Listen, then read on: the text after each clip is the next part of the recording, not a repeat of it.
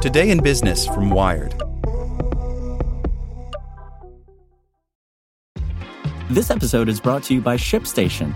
You know, some things take a lot of work, like sending little robots to far off distant planets. And just as that's challenging, so too is running a successful e commerce business, especially when there's so much to do. So I want to introduce you all to ShipStation. Now, I love using ShipStation because of its easy to use dashboard, which makes managing orders and printing labels a breeze and super smooth. Oh, and the customer service is just out of this world. It's exactly what you need to help grow your business. Sign up for your free 60-day trial at shipstation.com slash technews. That's shipstation.com slash technews. This is the story of the one. As a maintenance engineer, he hears things differently.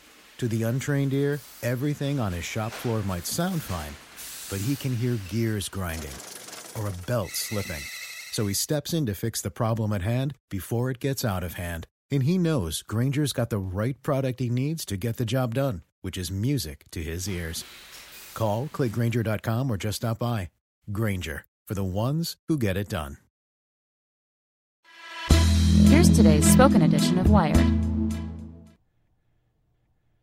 India is cracking down on e commerce and free speech by Paris Martineau. When it comes to cracking down on tech giants, India is on a roll. The country was the first to reject Facebook's contentious plan to offer free internet access to parts of the developing world in 2016.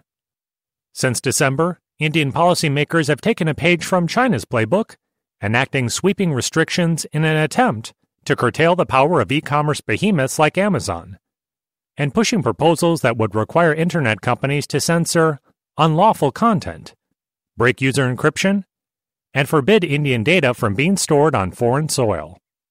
In the past week alone, Indian officials have demanded that Twitter CEO Jack Dorsey come before Parliament to answer accusations of bias, called for a ban on TikTok, and opened an investigation into claims that Google abused its Android mobile operating system to unfairly promote its own services.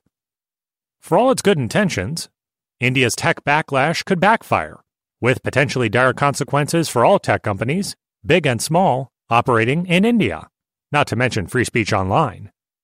There is an element of nationalism which is creeping into tech policy in India, says Apar Gupta, executive director of the Internet Freedom Foundation, a digital rights group. Gupta says this has resulted in a number of Indian first style tech policies being rushed through the government using the much quicker executive notification process, rather than seeking parliamentary approval, which could have resulted in laws that would be more comprehensive and enforceable. Calling for the regulation of tech giants is easy, but actually developing reasonable, scalable policies with a feasible strategy for deployment is more difficult. In the case of India, Gupta added, it wants to do a lot, but it all seems a bit clumsy. Thursday marks the end of the counter comment period for new proposed rules that could have a chilling effect on free expression and privacy online. The proposed changes would drastically weaken protections for Internet intermediaries. By amending Section 79 of the IT Act, the Indian equivalent of Section 230 of the Communications Decency Act in the U.S., effectively forcing platforms to censor user content deemed unlawful by the government or be held liable for postings. The rules would also require messaging services like WhatsApp to build a backdoor for Indian authorities, weakening end to end encryption. Prime Minister Narendra Modi's government could put the rules in effect as soon as Friday, as the change doesn't require parliamentary approval.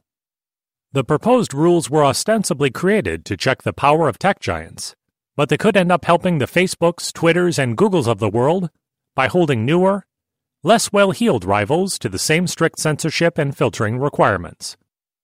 It may have the unintended consequence of, in fact, benefiting the tech giants, says Gupta, because only they would have the ability to actually comply with these rules to any feasible extent. On February 1, New rules aimed at limiting the influence of e commerce giants such as Amazon and Walmart took effect. The new regulations ban many of the strategies that have contributed to Amazon's dominance in the US and Europe, such as promoting and selling your own products or the products of a company you control, pushing other companies to sell products exclusively through your marketplace, giving certain sellers preferential treatment or placement, and abusing your market power to undercut your competitors by offering hard to beat discounts. Initially, Amazon was forced to pull thousands of products from its digital shelves because they came from Amazon brands or from companies in which it had a large stake. For example, Amazon owned a 49% stake in Cloudtail India, the site's biggest vendor, and in Appario Retail, another extremely popular seller for Amazon users in India. Both were prohibited under the new e commerce rules. However, less than a week later, Cloudtail was back on Amazon, with over 300,000 products listed for sale. The rules defined company controlled vendors as sellers in which the marketplace owns at least a 25% stake. So Amazon cut its indirect holding of Cloudtail to 24%, according to Reuters. An early supporter of the e commerce restrictions, the Confederation of All India Traders called Amazon's move an attempt to circumvent the rules. Amazon appears to have used a similar strategy to get its Prime Pantry services back online and is reportedly now selling its own grocery products via an affiliate. On Thursday, Amazon slashed its commission fees for certain high performing sellers in an attempt to boost the visibility of independent vendors on the platform. It's a cat and mouse game to address harms such as anti competitive effects and price gouging by using executive notifications rather than regulatory institutions, such as a competition regulator, says Gupta. He says tech giants like Amazon have a lengthy history of finding and exploiting loopholes in even the most stringent regulations, while smaller companies can feel the brunt of the rules. Unless you specifically look at who is actually indulging in anti competitive practices and levy a very tough penalty on them, which can only happen through institutional enforcement, these kinds of issues will linger, he added. This is the story of the one. As head of maintenance at a concert hall, he knows the show must always go on. That's why he works behind the scenes ensuring every light is working, the HVAC is humming, and his facility shines. With Grainger's supplies and solutions for every challenge he faces, plus 24 7 customer support, his venue never misses a beat. Call quickgranger.com or just stop by. Grainger, for the ones who get it done.